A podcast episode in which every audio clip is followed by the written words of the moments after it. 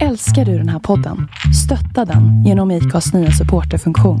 Det är helt upp till dig hur mycket du vill bidra med och det finns ingen bindningstid. Klicka på länken i poddbeskrivningen för att visa din uppskattning och stötta podden. Mom deserves the best, and there's no better place to shop for Mother's Day than Whole Foods Market. They're your destination for unbeatable savings, from premium gifts to show-stopping flowers and irresistible desserts. Start by saving 33% with Prime on all body care and candles. Then get a 15-stem bunch of tulips for just $9.99 each with Prime. Round out Mom's menu with festive rosé, irresistible berry chantilly cake, and more special treats. Come celebrate Mother's Day at Whole Foods Market.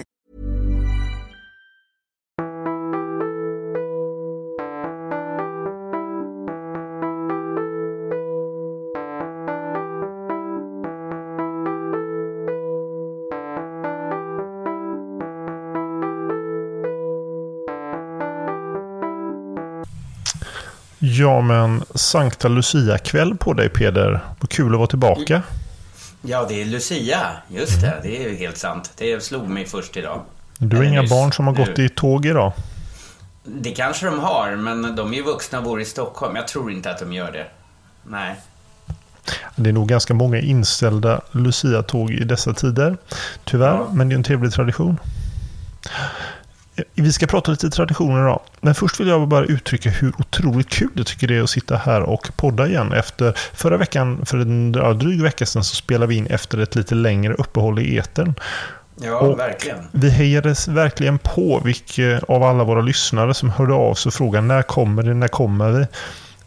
En väldigt vänlig lyssnare hade lyssnat på som avsnitten så många gånger att han började tröttna och bad om att få ett till. Och sånt sporrar ju såklart. Så att även om vi kanske inte har flest följare i Sverige så verkar det som att vi har några väldigt hängivna och det tackar vi Ja. och bockar allra Ja, ödmjukast för. Det är ju fantastiskt. Jag blir riktigt mallig faktiskt. Ja, jag med. Och det gör ju att vi tycker det här är jättekul och vill fortsätta ytterligare lite till. En annan av våra lyssnare hörde av sig till mig och bad om i dessa högtids och juletider att vi skulle prata lite mer om någonting som vi tycker är faktiskt väldigt kul också. Eh, och det är ju snaps. Så den Mm, tänkte jag att vi parkerar lite och, och går in på sen. Eh, på, på alla dess sätt. Vad har du gjort sen förra avsnittet? Har du varit ute och rest igen? Mm, jag kom från Stockholm idag, körde ner till Skåne och det var ju väldans eh, skitväder. Ja, ända från eh, ja, Smålands eh, gränsen mot Skåne så började det bli skitväder och eh, dimma. Så när jag kom hem såg man knappt bilen framför. Det är, det är något speciellt med den skånska dimman. Det är bra tryck i den. Den blir, alltså, jag har, efter 40 år uppe liksom i Stockholmstrakten hade jag aldrig sett sån dimma. Som kan bli på höstar och vintrar här i Skåne. Fantastisk dimma, snygg dimma, men eh, inget kul att vara ute och köra. Men det tänker man ju lite på på skånska höglandet att det kan ligga där över åkrarna och slätterna. Det är ju rätt plant också.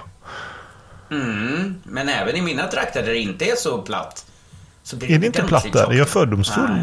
Nej. Ja, det är väldigt kuperat och små, små vackra vattendrag och böljande kullar och glada kossor som står och glor. Inte nu va? Ja, en del kossor går alltid ute. Fast det, ja, nu har det faktiskt varit ganska mycket snö. Men det är på väg bort nu. Nu är det 4-5 grader. Ja, det är samma här. Det, det töar. Vi har ju haft en vansinnigt mycket snö, men det har börjat töa lite. Får se om det blir en vit julafton. När drack du snaps senast? Åh du, det var ett tag sedan. Eh, Ja, när jag drack jag snaps senast? Ja, det, det var nog inte... Det var i somras någon gång. Ja. Jag var faktiskt då eh, käkade ett fantastiskt julbord på Kosta glasbruk. Ja, det nämnde du att du Eh, skulle göra. Ja, eh, jag hade, jag hade som en långhelg på Kosta där jag underhöll alla brukets och eh, eh, hela destinationens eh, besökare eh, med julhistorier, jultraditioner, julmat, juldryck, eh, julgranar, ja hela det där paketet. Men eh, en av dagarna så bjöd eh, brukspatron Torsten Jansson och hans fru landshövdingen eh, Ulrika Messing Jansson, numera, då då, eh, på ett fantastiskt julbord som inte var så mycket julbord utan mer ett, ett galet delikatessbord. Och gissa vem som stod vid grytorna? Om inte självaste Ulf Wagner. Ulf Nestorn i köket. Ja, så att det blev ju... Äh, det blev ju... Eh, eh, alltså, jag mådde så himla dåligt för jag föråt mig. Eh, det låter ju fruktansvärt omoraliskt, men det var ju då... Eh, det, det var eh, fantastiska ostron. Det var gåslever med sauterngelé. Och så var det... Mm, äh, det var så goda grejer. Men det godaste av allt som jag för, föråt mig på, det var kalvbräss med tryffelmajonnäs. Oj. När, när Wagner är i farten så bro, brukar hans paradrätt dyka upp och det är ju den här berömda hummersalladen. Ja, det gjorde den inte den här Nej, gången. då vilar han på hanen. Den Men brukar han han en slänga fram på som just den ett där S ur. Det- Ja, jo. Ja. Eh, Men det är liksom... eh, För, för, för, för eh, en, en nybörjare med en klen kropp som jag så det blir en pers att äta en sån där lunch. Och det var Men lunch dessutom. fantastiskt. Ja, visst. Men, oj, vad gott det var. Och där på Kosta brygger de ett eget öl också. Ett väldigt mustigt, mörkt, häftigt julöl som kalas. Öl är ju lite min grej, vågar jag påstå här. Eh, Men jag kan ju också säga att nu så bryggs det ju ett eget ganska mustigt öl i stort sett i varenda eh, gathörn i hela Sverige. För det har ja. aldrig funnits så här mycket mikrobryggerier någonsin. Och det tycker Nej, jag är jättekul. Hemma i Göteborg, ungefär 70 meter från mitt kontor, eh, så ligger ju en relativt nyöppnad ölstudio som Systembolaget har som bara säljer öl. Mhm. Där har de mycket skoj. Men, det är inte sån där... Eh, eh, sån där som håller liksom eh, 8% som är lä- me- mest alkohol per, per krona liksom. Det, det finns det också absolut. Det finns ju, eh, I den kvantiteten så finns det ju, fu- det säljs ju inte där, men det är de här fulölen som är jättestarka som går åt. Mm, det är de jag tänker på. Ja, nej, inte de, utan det är ju ofta kanske en dubbel eller trippel-IPA. kan vara ganska alkoholstark, upp 7,5 ända upp till 9% Sen har du de här belgiska klosterölen, de kan ju vara rätt Ja, starka. Ja, det kan man vara. en del belgiska spontanjästa öl. Rätt så starka. Och sen har du de här som jag har faktiskt svårt för, men som kan vara lite gott i väldigt små mängder i något portvinsglas. Det är ju de här Barley Wine. Brittiska konstigt, 10-procentiga, men lite ja. söta, fylliga. Ja. Men det är en sorts... Eh, det är öl på väg till vin på något sätt. Något sånt. Men det tycker jag, de här, alltså, när man utvecklar sin ölkarriär så brukar man, man jag brukar säga som så här, det är en ganska tydlig resa som många följer. Man gillar öl, det gör ju väldigt många män. I stort sett alla nästan. Eh, Men då tänker man ju på en ljuslager. konstigt. Och i sitt sammanhang så är det ju jättegott, en törstläckare och det är bra till väldigt mycket mat och sådär. Mm. Okej, man gillar öl. Sen så får man smaka på en god IPA. Så tycker man, Mm. wow, så här, det var gott, det var annorlunda, det var eh, liksom smaskigt. Ja, och så börjar man dricka väldigt mycket IPOR. Det är oftast vägen in till ett ölintresse. Mm, men sen tröttnar man ju på det. Ja, antingen så fastnar man vid bra IPOR. Vilket jag har gjort. Och väldigt många jag känner som, som gillar öl. Vi, vi är inga ölkonnässörer men vi dricker mycket goda IPOR. Framförallt från USA med mycket humle och eh, ja, väldigt, väldigt goda. Mm, Som Så kostar lite 43 citrus. spänn för en 33 centiliter ja, de kan kosta allt mellan 25 och 55 spänn. Ja. Nästan alla är på burk också. Ja. Eh, Men hur som helst. Och sen då så finns det de riktiga fantasterna. Och dit har min bror börjat sälja sig som har gjort en sjudundrans ölkarriär. Och det är ju belgarna.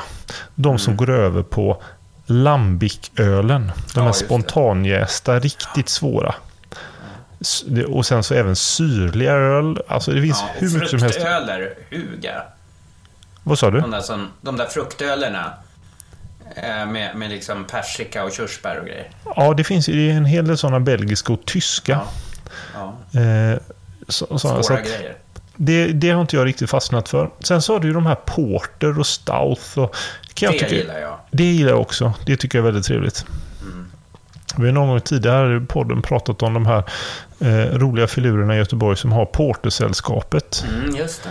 Det är en riktig sån Dickens anda. De går i, med frack och bonjour och hela paketet. och eh, som vi sagt, den här Kambodja-scarf, den här rutiga. Jaha. Väl, Som väldigt, Röda khmererna hade? Ja, det vet jag inte om de just Jo, hyllar hade dem. de. Jag tror det är snarare landet än, än jag skulle Ja, verkligen säga att de nog inte står De på... hade på det och flipflops och. Det var Ja, nej, tro- troligtvis inte just det. Men hur som helst. Nu kom vi in på öl. Det var ju snaps vi pratade om. Det var, det var för länge sedan jag drack snaps. Mm. Och jag gillar verkligen snaps i måttliga mängder. Ja, visst. Det är, en, det är väl ledordet, måttliga mängder. Nu har jag en fråga. Hur bra är du på snapsvisor? Eh, ja, men jag, är, jag har en del snapsvisor som jag brukar ta till. Eh, Är du en sån som ofta liksom på tillställningar, nu är du eh, till yrket. nej, inte på det där studentikosa sättet. Nej, Eh, nej. Men är det oftast det, du blir som får- lite f- för töntigt, tycker jag. ja, jo men det, det blir När typ... alla såna här ga- gamla, du vet, ex-flottister ska dra såna här på en klyvabom så att en måsajävel och det där. Det är så tjatigt så att jag går nästan ut och tar en promenad en halvtimme tills de har lugnat ner sig. Du vet, det här är väldigt roligt. För jag hade ingen aning om att du skulle säga det här. Men jag har ju sådana minnen av just måsen. För när jag Ja. gick på juristlinjen. Eh, då blev du lite studentikost i några eh, sammanhang. Och ofta på sittningarna så blev det ju någon snapsvisa. Jag hade två kurskamrater som varenda gång skulle sjunga hela måsen. Ja, det tar ju halva kvällen. Ja, det gör ju det. Och, och, det blir ju lite sådär, nu är det här en snobbpodd så det är helt okej. Men det blir lite snobbigt att ta så mycket plats och sjunga alla de här verserna på Ja. den här konstiga dialekten och gammalsvenskan. Och, ja. Bara att lära sig den. Lära sig hela men, den. är Men här, här i Sverige är det ju ingenting. Eh, alldeles innan eh, coronaeländet så var jag på en eh, stor eh, kräftis i eh, det svensktalande eh, Finland. Och eh, det var ju då en hel afton på eh, Svartå slott. Och där...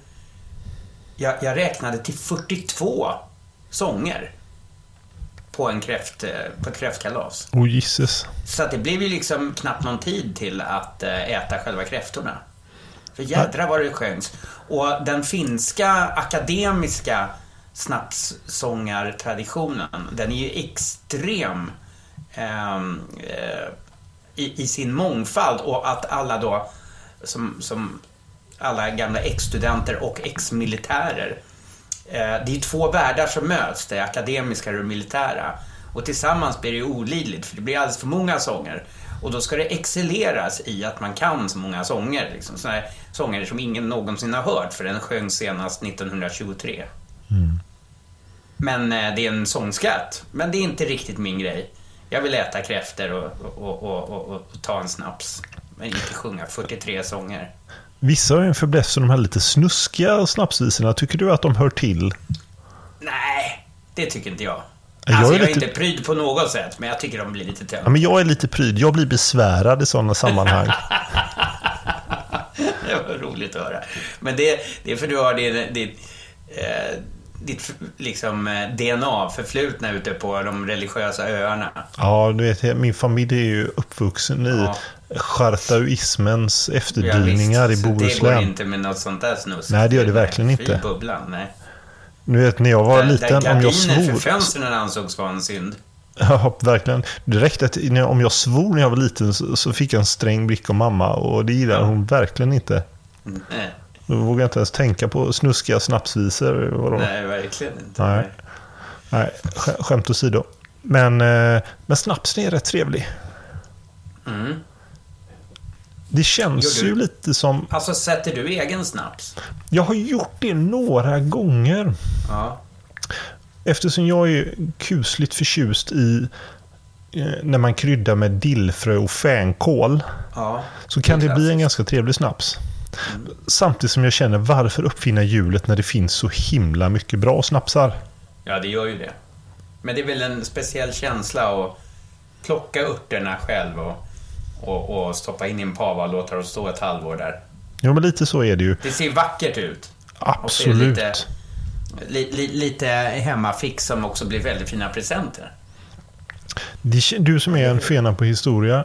Det känns ju som att snaps är någonting vi måste ha druckit länge i Sverige. Mm, det, så är det ju. Det höll ju på att förstöra hela vår nation. Eh, vid mitten av 1800-talet var ju mm, snittförbrukningen per capita 50 liter per år.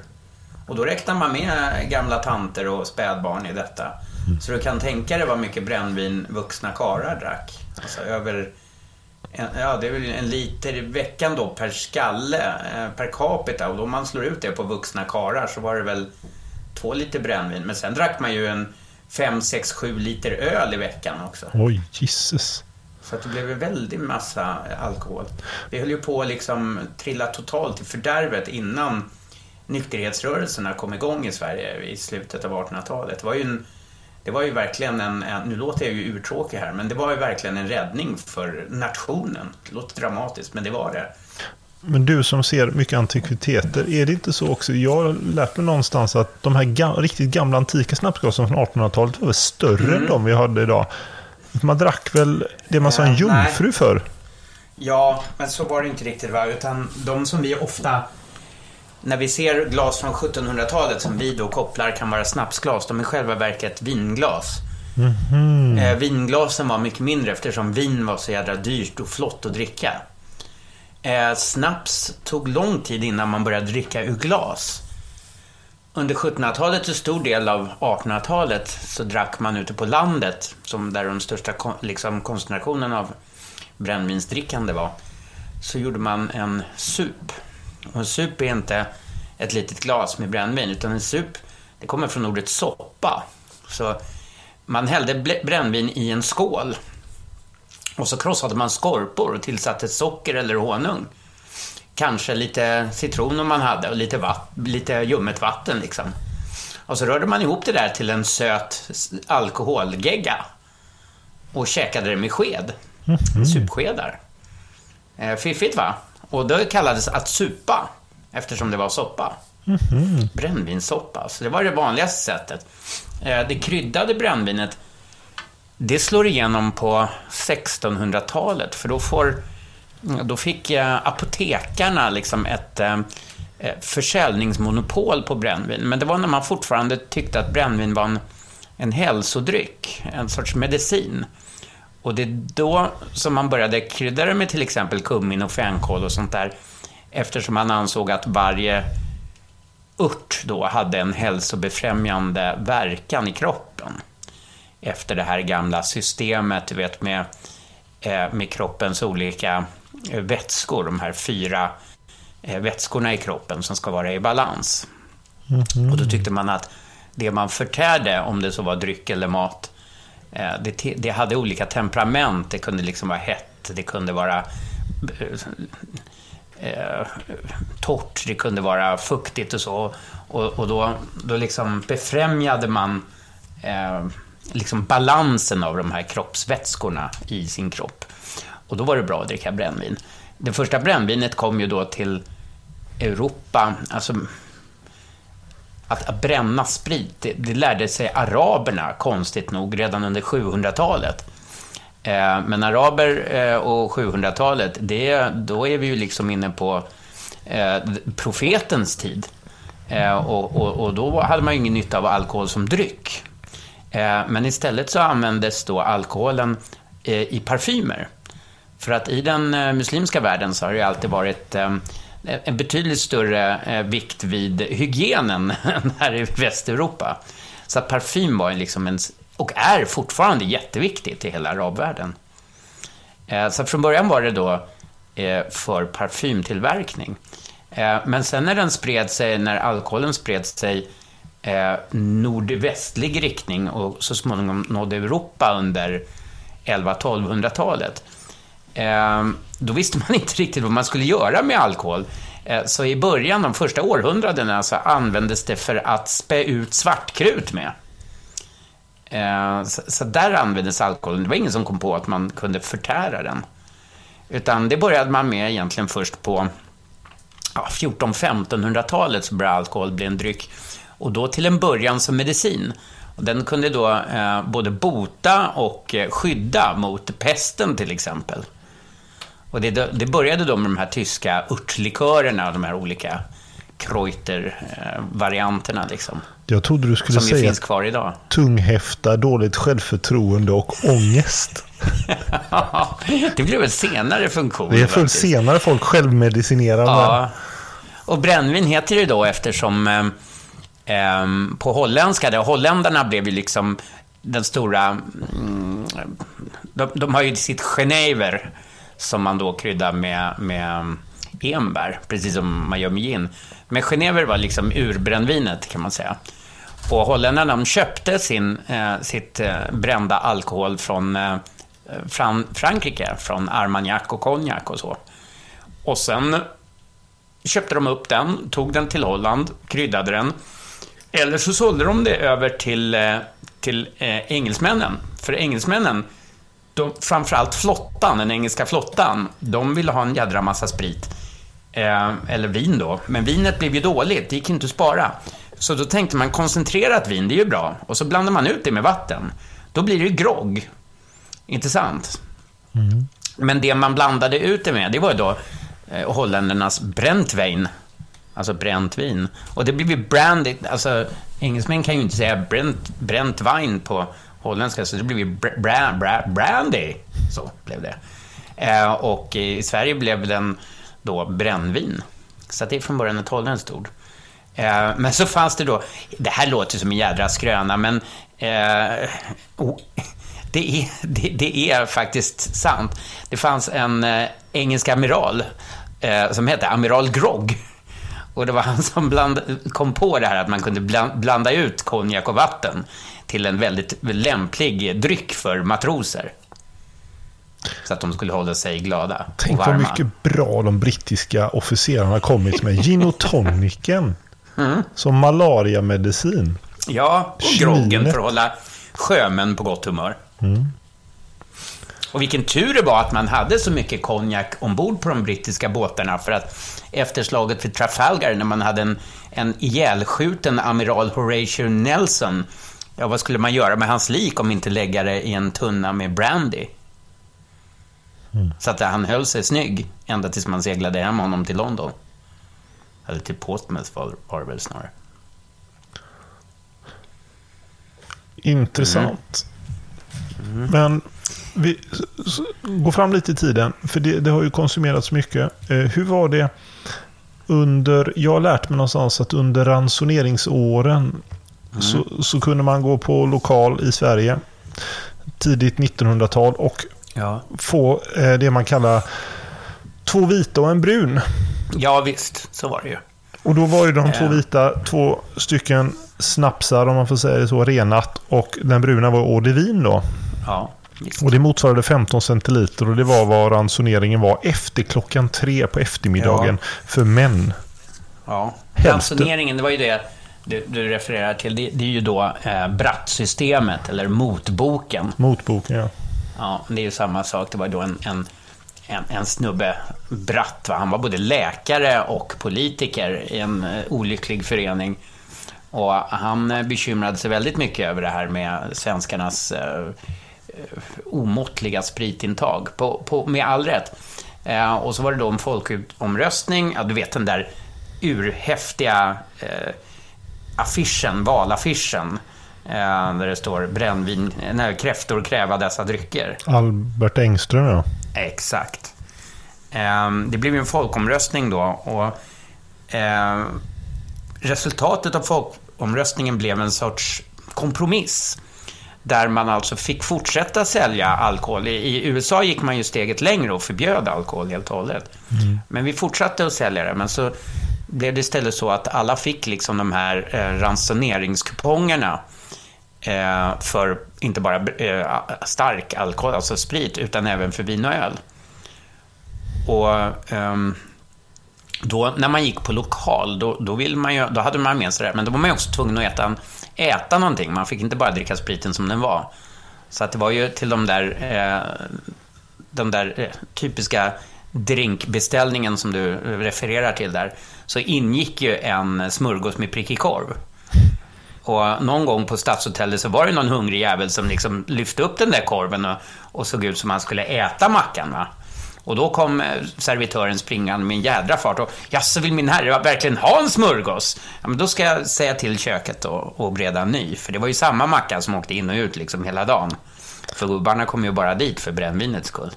Jag har hört att den här kombinationen två vita och en brun drycken även kallas för byggmästarlunch. det gör den säkert, det har inte jag hört. Jag har ju nämnt för dig tidigare att någon gång när vi i Stockholm hoppas att det sker i modern tid så ska vi ja. gå uh, till den här anrika restaurangen och äta en grosshandlarlunch. Mm, jag tycker det verkar vara en väldigt bra idé. Mm. Då får man ju både eau och snaps och ja, stor stark och hela rotmos och fläsklägg och lite konjak till kaffet. Döden i grytan helt enkelt. Ja, flott ska det vara. Mm. Eh, lite andra begrepp som jag har gjort lite minnesnotering här var liksom sådana saker som man brukar säga i samband med snaps. Jag tänker du ska få reda ut var det kommer ifrån. Ibland så säger man att man tar sig en bläcka. Hänger det ihop med mm. att man mm. drack det i, i bläck förr? Sådana... Eh, det, det var ju en uh, intressant frågeställning som inte jag har något svar på. Nej, inte jag heller. Jag, jag tänkte att du kanske hade det. För jag har alltid funderat på om det hänger ihop.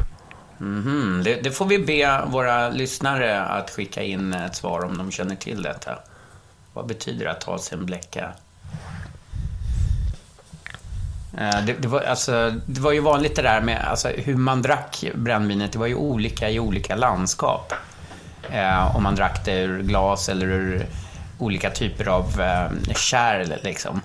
Eh, men eh, de, jag tycker att de finaste, de hittar man i Hälsingland.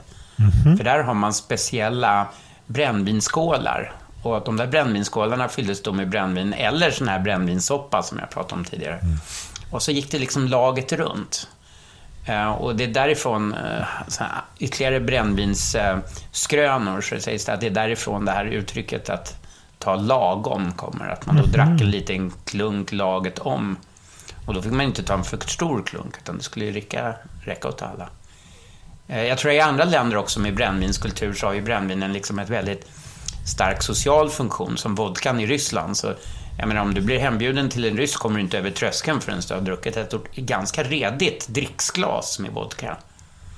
Annars, är, annars ses man liksom inte som välkomnad i ett hem. Och vi har ju också då i skandinavisk tradition en särskild eh, skål som heter välkomna som man drack i liksom, eh, som en social grej tillsammans. När du får välja då. Det dukas fram en buffé av snapsar. Vilken är favoriten?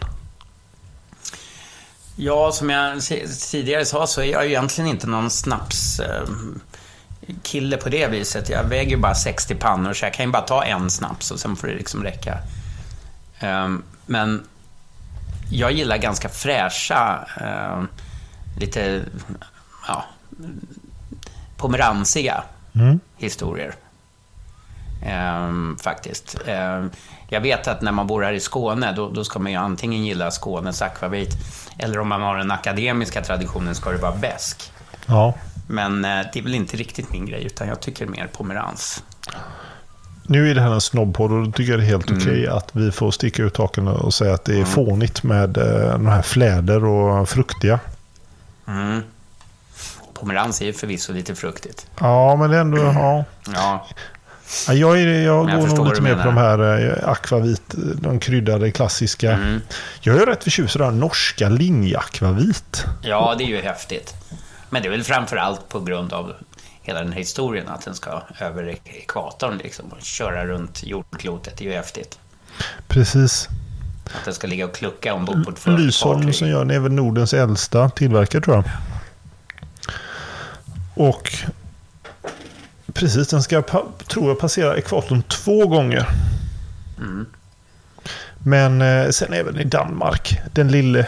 Det finns ju hur mycket bra snapsar där som helst. Ja, det gör det verkligen. Nu har jag tappat namnet på det, jag borde förberett mig bättre. Eh, men det finns ju ett magiskt ställe i Köpenhamn som har så fruktansvärt mycket snaps. Mm. Och jag kommer kanske komma på det. Mm, eller inte. Men, är ett smörbrödställe eller? Ja, nej. Det är mer För det restaurang. hör ju lite till smörbrödet. Liksom. Ja, det hör, hör till smörbrödet. Det finns ju också, det är ju en favorit här hemma i Göteborg. Vi har ju Oskar den lille. Uppe på Prinsgatan och i Salahallen som har väldigt goda smörbröd. Ja. Och eh, där man kan få en lille till då. Det är ju gott alltså. Det skulle vi ju kunna starta den här, eh, vår planerade Göteborgsrunda som hittills inte har blivit av. Jo, men det tycker jag. Jag känner för varje gång vi pratar om det här så inser jag att jag vill ta en semesterdag dagen efter och ta, ta ledigt. Ja, liksom. tror jag. Tror jag Med tanke på att jag blev eh, helt yr i bollen av att dricka en Negroni när jag kom hem från jobbet en fredag eftermärmiddag här. Så undrar hur det här... bara. Ja. Ja. ja, men det ska bli kul. Helt klart. Jag var på ett fantastiskt party i, eh, i förrgår. Eh, och igår, för eh, jag, jag är ju en, jag är ju inte alls så där som man skulle kunna tro, för jag, jag blir ju trött redan klockan 12. Men jag lyckades att vara på party ända till halv fyra. Jesus. Mm, det var ett jädra bra party i en jätteflott eh, flott eh, hus ute på Djurgården. Och det var, det var eh, champagne och det var gin tonic och allt möjligt. Men en ganska kraftig julbuffé till som man kunde spjälka upp. Ja, men nu blir jag nyfiken Peder. Berätta lite mer om det här kalaset. Jo, ehm, min fru och jag eh, tänkte att vi skulle faktiskt åka, köra upp till Stockholm bara för att gå på kalas. Och det är ändå 60 mil och det blir 120 mil tillsammans i det här skitväglaget. Så det både liksom snöade och regnade. Jag fick en ordentlig, riktigt fet vattenplaning utanför Nyköping på vägen upp. Men har man tur så överlever man denna hemska resa. Och då gick vi faktiskt, då bodde vi på Victory Hotel. Eh, väldigt trevligt hotell och så för att grunda lite så drack vi lite champagne och åt anklever och eh, en väldigt bra rätt som de kallar för Lidingö Snacks. Det vill säga eh, jäkligt fina hemgjorda chips med gräddfil, nej med crème fraîche och löjrom. Det kallar de Lidingö Snacks. Jag tycker det är väldigt vitsigt och roligt. Ehm, och sen eh, gick vi först på en eh, juldrink eh, mitt emot Kungliga slottet. En, en kompis jag har som jobbar där i, i Konungaborgen och har sin tjänstebostad mitt emot. Så det är jädra eh, malligt att, gå på fest där. På Slottsbacken. Mm. Flott som tusan. Eh, och sen slängde vi oss i en taxi och åkte vidare ut till Kungliga Djurgården. Det blev väldigt kungligt allting. Och, och, och hade där ett fantastiskt party. Det var säkert en 50 pers och det var dans till och med. Och allt möjligt roligt som man ju inte är van vid eh, i coronatider. Det var riktigt kul. Och Var det någon klädkod hel- på kalaset? Eh, nej, det hade hon glömt att skriva. Jag, jag förutsatte då att det inte var frack eftersom det är det som gäller om det inte står någonting på inbjudningskortet.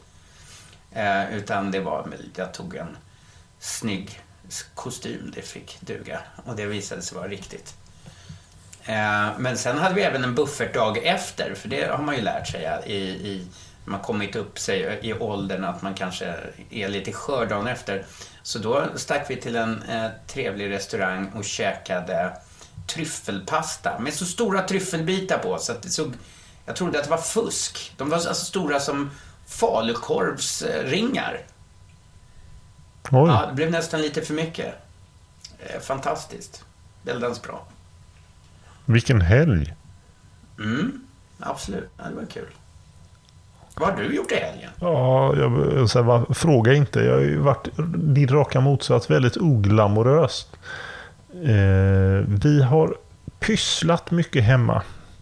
Mhm. Vi införskaffade en gran här igår. Jaha. Bara en sån sak. Det är lite tidigt vill du säga. Kommer inte den liksom börja barra redan vid... Inte med en ädel kungsgran. Nej, Som ja, vi vänjer vid temperaturen. Först, nu får den flytta in i garaget i en mellanvärme. Ja, och sen får den flytta Ja. in. Nej, jag bor ju på, du vet hur jag bor i ett vanligt villaområde men jag angränsar ju till landet. Och bara Mm. en och en halv kilometer härifrån, mellan mig och golfklubben, så ligger det en gård där de har massor av granar. Mhm. Så vi åkte, och det är så trevligt också. De eldar där ute och kokar lite glögg och sådär. Och så tycker jag det är trevligt att, supporta de lokala. Så att vi tog oss bort en knapp kilometer bort och eh, köpte oss en gran. Jaha. Så den klär vi kanske i veckan. Tänker den flyttar in på onsdag. Sen så vi börjat planera lite grann. Vi ska på julbord i veckan. Troligtvis det enda i år. Eh, också så ser jag fram emot väldigt mycket. Men sen så var det väldigt mycket familjetid. Vi... Eh, Jag kommer på att jag ska fimpa eh, julbord för familjen i eh, jul. och istället köra en fransk jul. Det vill säga dundra på med skaldjur. Ostron och champagne och, och Ja. sånt trevligt. Och så gås på Ja. juldagen. Det kan man ju ha. Det är inte dumt. Nej, det är flott. Vi har ju, en sak som jag vet att lyssnarna tycker är väldigt kul, det är ju när vi pratar mode. Och jag försökte få dra ur det mer när jag frågade om klädkoden. Men en reflektion kring mode är ju att jag har ju berättat och du har sett att jag tycker jag blivit ganska ledig i min arbetsklädsel den senaste Ja, jag har tiden. gnällt lite över det. Ja, det har gnällt lite. Jag har varit... eh, Det har liksom vardag och arbete har flutit ihop. Jag har anammat ett modernt sätt att förhålla mig till arbetsklädsel. Men så för några veckor sedan så knöt jag på mig en slips egentligen för första gången sedan i somras och insåg hur trevligt jag tyckte det var. Ja, det är ju det. Och när jag gick förbi en spegel så tittade jag liksom bara, "Va, det är rätt snyggt med Ja, slipsen det då. är ju det. Man ser ju vuxen ut.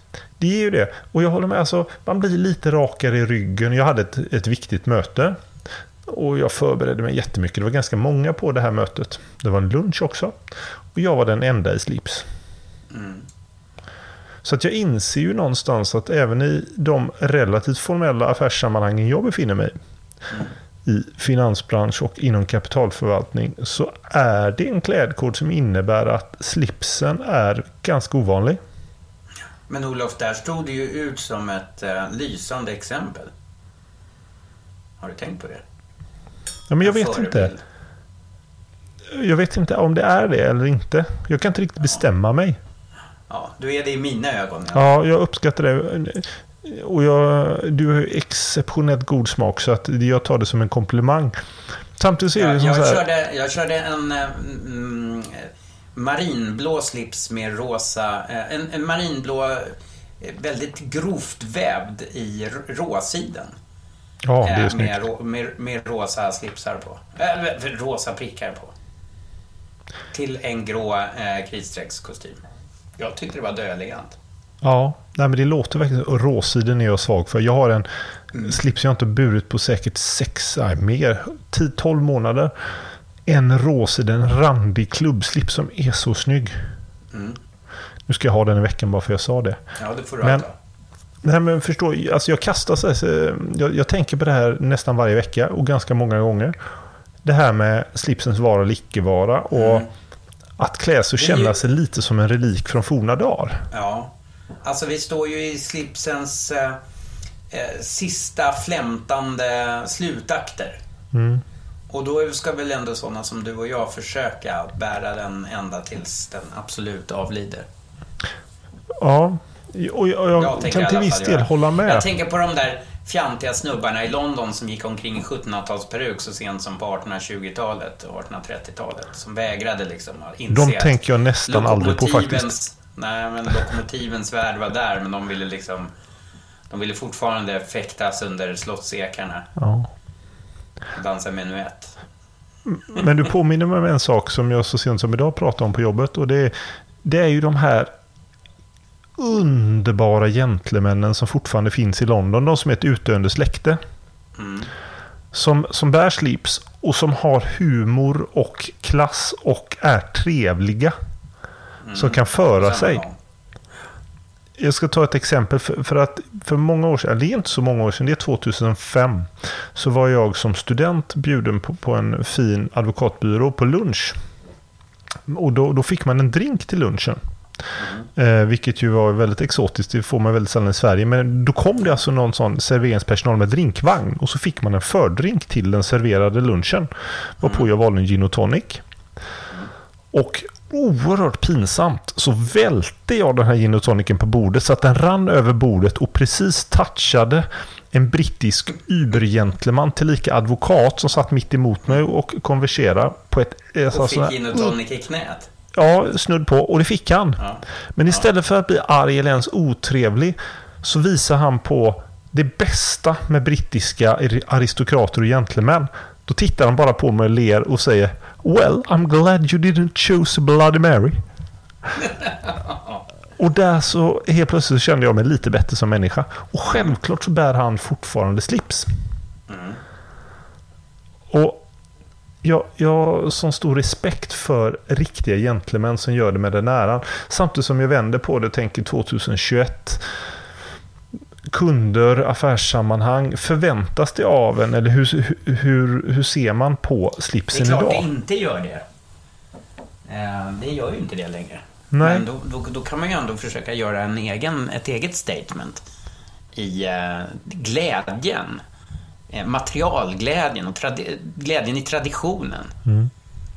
Att eh, bära en sån moderelik som ju faktiskt inte har någon funktion och som bara är liksom till lyst. Precis. För, för grejen är att klädseln på jobbet blir så otroligt mycket svårare när man frångår uniformen. När man ja, inte har en kostym snygg skjorta, slips, Oxford. Mm. Vilket ju har varit en affärsklädsel i många branscher i generationer. Ja, och helt plötsligt ska man behöva tänka på hur ska jag passa ja. in, vem är det jag träffar, vad Och det är väldigt för... få karar som klarar av den ekvationen. Det... Utan det blir ju ofta super, super tråkigt. Ja, jag håller med. Och det är jättemycket svårare att klä sig. Och då blir det väldigt mycket mellanmjölk. Ja, det blir det. Urtråkigt. Uttråkigt. Det blir tråkiga färger, det blir fula skor och det blir... Um, det ser sjavigt ut. Men jag tycker verkligen att jag har ansträngt mig för att se liksom modern och tidlös och bekväm och vara alla till lags nu under den här hösten. För nu har jag klätt mig mer ledigt än jag brukar. Och då kan mm. det vara ett par typ lite skräddade bomullsbyxor. Alltså inte chinos och inte kostymbyxor. Så i bomull fast med skräddat ja. snitt. En ja. snygg skjorta, kanske en rundhalsad kashmirtröja och så bruna mockaloafers. Mm, det är schysst. Och Men tänker... Eh, för mig är det lite grann en hemma hos-feeling. Ja, det är ju det. Men det är ja. så folk ser ut idag, ja, typ. Absolut. Imorgon ska alltså, till och med ha jeans. Det där, ner, ner, det där nerklädda eh, stilen på kontoret, det kan man kunna komma undan med om materialen är sådär superexklusiva. Har man en, en tröja som är liksom cashmere silke och en skräddad eh, med en ledig kavaj med Lara Piana-tyg liksom. Eh, hänger du med? Att, att man mm. verkligen ser att det är avskyvärt dyra eh, tyger eh, i, i, i de där liksom mm, lite målstämda färger, liksom allt mellan grafit och kamel. Mm. Eh, så att det ser riktigt snordyrt ut. Då blir det ju superelegant. Och, och ett par ganska lediga, ehm, eh, liksom eh, gråa, men, men, riktigt grova eh, flanellbrallor till. Och dina, som du snackar om, ett par riktigt bra eh, mocka boots till det. Det är klart att eh, det blir superelegant. Mm, men det är väldigt, väldigt svårt. Och jag tror att... Supersvårt. Och vem klarar det? Och dessutom blir det mycket dyrare. Det är, ja, det... det är få som har den liksom, klädbudgeten och få ihop en sån garderob. Faktiskt, och jag tror att Sen är det roligt att imponera på, på, på de mest initierades ögon. Men, men att väldigt få ser nog en skillnad om jag kommer i en rundhalsad merinotröja från H&M eller den här Lore Piana i kashmir. Mm. Ja, men de som gör det, de, de tänker lite extra. Men är det Fy någonting fan. jag har lärt mig i den här efter snart tio år vid sidan av lite som en hobby, eh, som en, en outsider i modevärlden så är det att jag, är det någonting jag tröttnat på där så är det att imponera på de mest initierade. Ja, det är meningslöst. Det är väldigt meningslöst för att majoriteten ja. av dem är inte särskilt sympatiska. Och då undrar jag varför ska jag klä upp mig för några som jag egentligen inte trivs med. Nej, och inte gillar. Nej, men det jag gillar dem, det är det att ta i, men alltså, ofta de som är ja. alltså, snobbiga i den dåliga bemärkelsen ja, är ju inte ja, särskilt trevliga. Nej, nej, så är det jag tycker du lyckas med någonting ett mycket mer konstigt. Du är snobbig med glimten i ögat och det tycker jag är urcharmigt. Och det är väldigt många som jag har träffat på i modebranschen som skriver folk på näsan och är väldigt osympatiskt snobbiga. Ja, ja, och som kan skilja på alpacka och vikunja. Ja, visst. Det är en fin gräns där. Ja, det är en fin gräns. Mm. Och, och, eh, ja, nej, det är svårt det här.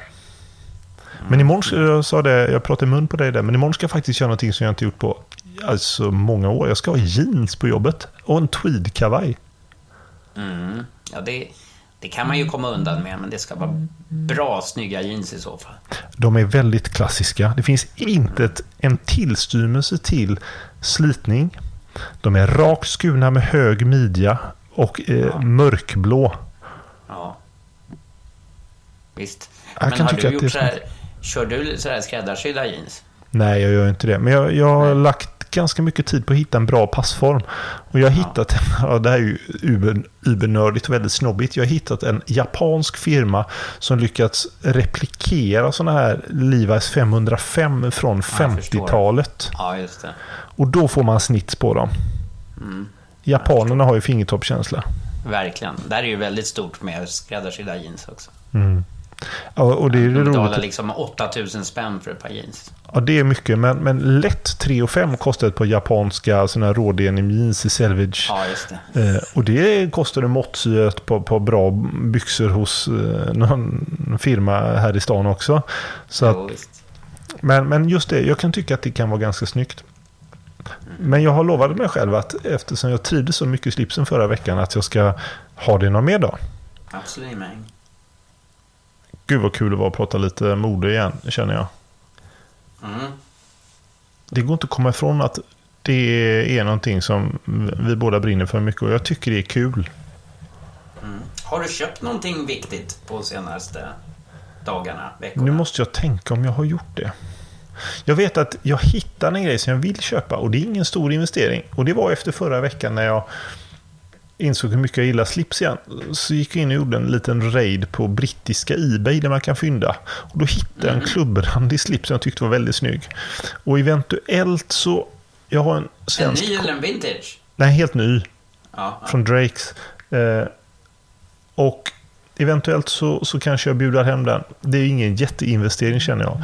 Eh, men den kan det bli. Sen så skulle jag ha, vilja ha en halsduk någon gång i vinter igen. Jag kan inte släppa de här mönstrade. Och nu har jag bestämt mig för att jag ska försöka hitta en med det här kelim-mönstret. Jaha, Som ser ut som en matta, fast en halsduk. okej. Ja, på Quappa. Ja, det är snyggt. Drakes gjorde sådana förr i tiden. Och, och jag försöker hitta en begagnad på, på Ebay också. Eftersom de inte görs nu. Väldigt snygga. Ja, ja. Har du gjort några Ehm. investeringar? Du nämnde dina dubbla monkstraps i svart sist. Ja, eh, sen dess köpte jag en perfekt ribbstick. För mig som är så jädra smal så är det så svårt att hitta stickat. Eh, som inte liksom passar för tre eh, gubbar. Utan bara för en smal. Eh, och så hittade jag den med perfekt passform. Så jädra snygg, mörkbrun, liksom kaffebrun. Och den hade jag en dag. Så lyckades jag sätta en stor jävla målarfärgskläcks på den Nej! och förstörde den. Mitt på magen också. Så det var liksom ja, jävligt irriterande. Mm, så det var en synnerligen dålig investering. Mm. Och som inte det räckte så lyckades jag också kläxa ner en gammal favoritkavaj som jag hade på mig samtidigt. Nej! Oh. Sånt gör Ja. ont i själen. Ja, det gör det verkligen. Jag kom faktiskt på en grej som jag behöver.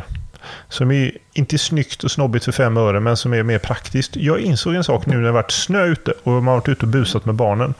Jag fryser väldigt mycket om händerna och så leker vi så har vi gjort snöborgar och byggt mm, liksom hopp och så med pulkan. Ja. Jag har ju bara skinnhandskar och det är extremt Ja, opraktiskt i snöbollskrig. Det blir blött, kallt och så blir de förstörda. I, korrekt. Så jag måste ta mig in till någon sportaffär och köpa praktiska handskar. Det bär mig emot och det, varenda atom i min kropp skriker Jag nej. förstår det. Ja. Hittills har jag varit ganska förskonad för att jag brukar låna det i min systers hus när vi åker skidor. För där finns det hur Ja. mycket som helst. Så det är bara att ta ett par. Ja, ja. Så de är väldigt snälla. Eh, för, för jag har inga problem att lägga liksom Ugandas statsskuld på en skräddarsydd kostym. Men 299 kronor på ett par skidhandskar. Ja, det det, det är emot Det mina emot. principer. Jag förstår det. Men så är man ju snobbig också. De är så äckliga det här sådana här skidhandskar också för att de börjar lukta så illa. Det Ja. där äckliga plastmaterialet de är gjorda av. Jag och min pappa delar mycket skidutrustning. För vi är lika stora samma storlek och så åker vi aldrig samtidigt. Och det är ganska praktiskt. Ja, det är det ju onekligen. Eh, mycket bra. Mm. Jag tycker du ska köpa såna där eh, som Fritiof Nansen hade. Ett par jättestora vantar av sälskinn. Mm. Det är det enda som funkar när det är riktigt kallt. På tal om snobbighet och skidor. Jag, vi har nämnt en, en bekant till mig tidigare i den här podden. En oerhört elegant eh, herre i Göteborg som frågade mig om tygtips. För han ville skräddarsy ett par längdåkningsskidor. Eh, inte skidor, förlåt, byxor. Eh, Även utförsåkning För- kanske. Men det han ville ha, han ville ha bruna manchester fast med lite poly i, alltså polyester så att de skulle Ja. vara lite bättre för sportsammanhang. Ja, just det. Och då skulle han låta skräddarsy ett par skidbyxor för det tyckte han... Det Han var var, inte det heller... snobbigaste jag har hört faktiskt. Ja, han var inte heller mycket för Gore-Tex om man säger så. Nej, nej just det. Utan jag ser framför mig, utan att någonsin ha varit på skidresa med herrn i fråga, så tänker jag att han har sån där lädermössa alla Stig-Helmer. Mm. Men jag kan ha fel. Och sen naturligtvis eh, ovanpå de där ganska tjocka manchesterbrallorna så har han naturligtvis eh, knälånga rutiga strumpor. Mm. Snyggt. Ja, Bra. Ferrile-väst under, tänker jag. Ja, En parkas ska man ha i bomull ja. med fårskins eh, kapuschong. Eller får, fårpäls. Ja, men sen är det ju... Jag tror vi har faktiskt varit inne på det här tidigare, men en sån där gam, riktigt fin gammaldags eh, skid... Äh, vad är namnet? En sån här skidjacka med kapuschong. Det heter något speciellt. Anorak. Anorak, tack. Med, med såna där påsydda sköldar på, på märken alltså, eh, på ärmarna. eh, Där det står Zermatt och sådär. Sankt Moritz. Ja, Ja, Det är där, fruktansvärt där finns ju de snobbigaste skidåkarna som finns. För där är ju så här Ja. tanter i päls som åker skidor. ja eh, eller ännu bättre i Cortina där de har eh, Gucci-overaller på sig. Och, Orange ju, Gucci- Gucci-overall. ja, och juvelbutik i botten på skidhotellet. Ja. Och så går de på afterski i såna här extremt lurviga moonboots. Ja, ja det är flott. Ja, och så är de alldeles orangea i ansiktet. Det är Och- så. Ja, och, och så opererade att de är helt spända i ansiktet. Vi är inte så fördomsfulla alls. Utan, men det är, det är så det ser ut. Så, så spelar man eh, eh, polo på de, på de frusna sjöarna där uppe. Ja, det är inte dumt. Utanför St. Moritz. Ja, exakt. De har ju en sån här pool. Och så, och så har de de där sista söndagarna i februari, hela februari månad tror jag det är, då de har de här eh, Ice Games, St. Moritz. De har massa olika typer av sporter. Det är eh, hästsporter då. Och så är det liksom stora jädra moett-tält ute på isen. Så att man kan vätska till sig emellanåt. Väldigt flådigt.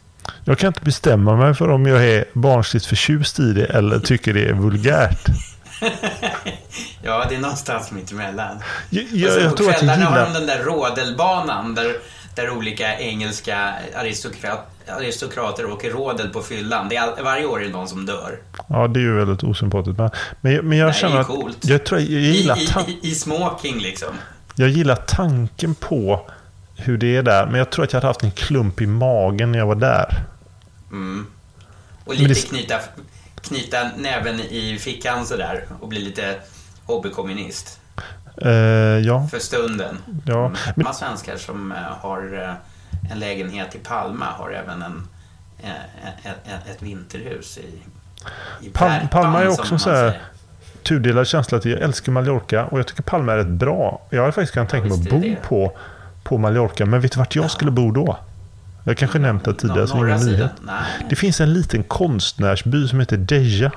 Ja, det är jättefint där. Eh, På nordvästra spetsen blir det. Ja. En liten bit innan man kommer upp till Soje där. Ja. Men lite tråkigt där å andra sidan. Det är snobbigt att bo där. Där bor ju så Ja, jo, brittiska eh, lyxbohemer. Ja, det gör det. Och såna här tanter som, som kör vinyoga varje dag. Ja, eller hur? Ja. Det var de som på den tiden, när det begav sig, köpte upp de dyra boendena i Notting Hill när det fortfarande var lite sjavigt. Ja, men något, alltså det var väldigt mycket eko, det var väldigt mycket, liksom så här, lite, en del esoteriska vibbar och inslag och det var mycket hok av det olika saker. Men pengar saknades aldrig, man undrar vad folk Nej. gjorde på dagarna. ja men de käkade sashimi och drack Dom Perignon på dagarna. Ja, fast jag, jag Och- tror inte och- det, utan jag tror liksom grönt gick på te. här, ja men reiki healing och sånt. Ja. Ja, det var så. Vi är som sagt inte fördomsfulla, utan... eh, Nej, inte alls. Det är bara, bygger på empiriska studier. Ja, alltså. eller hur? Jag, när det begav sig så inser jag att jag var kanske så sex år gammal. Så jag är inte säker på att jag var där och betraktade det. Utan det här är vad jag fått återgett av mina bekanta i London. Men, jag tror att det ligger något i det. Men hur som helst, Deja fantastiskt. Och nu blev det lite utsvävningar här igen och ett ultraavsnitt. Ja, det blir kanske för långt. Vi kanske måste lägga av nu och gå och lägga Ja, oss. eftersom jag är helt urusel på att klippa, vilket har hörts i de tidigare avsnitten, så tror jag att vi får runda av här och så får jag ändå lägga lite tid på, på att klippa här. Eh, men kul att vi fick till ett avsnitt så nära in på så bestämmer vi att vi kör en gång till nästa vecka. Ja, det gör vi. Som ett stort tack till våra hängivna lyssnare som hört av sig. Det, vi Och börjar det inte bli dags för ett julavsnitt då på något sätt? Ja, men som du firar fransk jul och jag firar, firar vanlig hederlig eh, eh, svensk Med familjejul. grisfötter och, och, och, och... Nej, inte grisfötter och inte alla dober. Nej, och inte ens tunga. Nej, inte ens tunga. Nej, det är inte så mycket med ditt jävla julbord. Men vi har börjat processen med att bestämma vad som ska finnas på årets julbord. Så att jag återkommer i frågan när vi har bestämt. Mm, det låter bra. Därmed får vi väl avrunda och säga over and out. Over and out och god natt. Mm, good night och tack för idag. Mom deserves the best, and there's no better place to shop for Mother's Day than Whole Foods Market. They're your destination for unbeatable savings, from premium gifts to show-stopping flowers and irresistible desserts. Start by saving 33% with Prime on all body care and candles. Then get a 15-stem bunch of tulips for just $9.99 each with Prime. Round out Mom's menu with festive rosé, irresistible berry chantilly cake, and more special treats. Come celebrate Mother's Day at Whole Foods Market.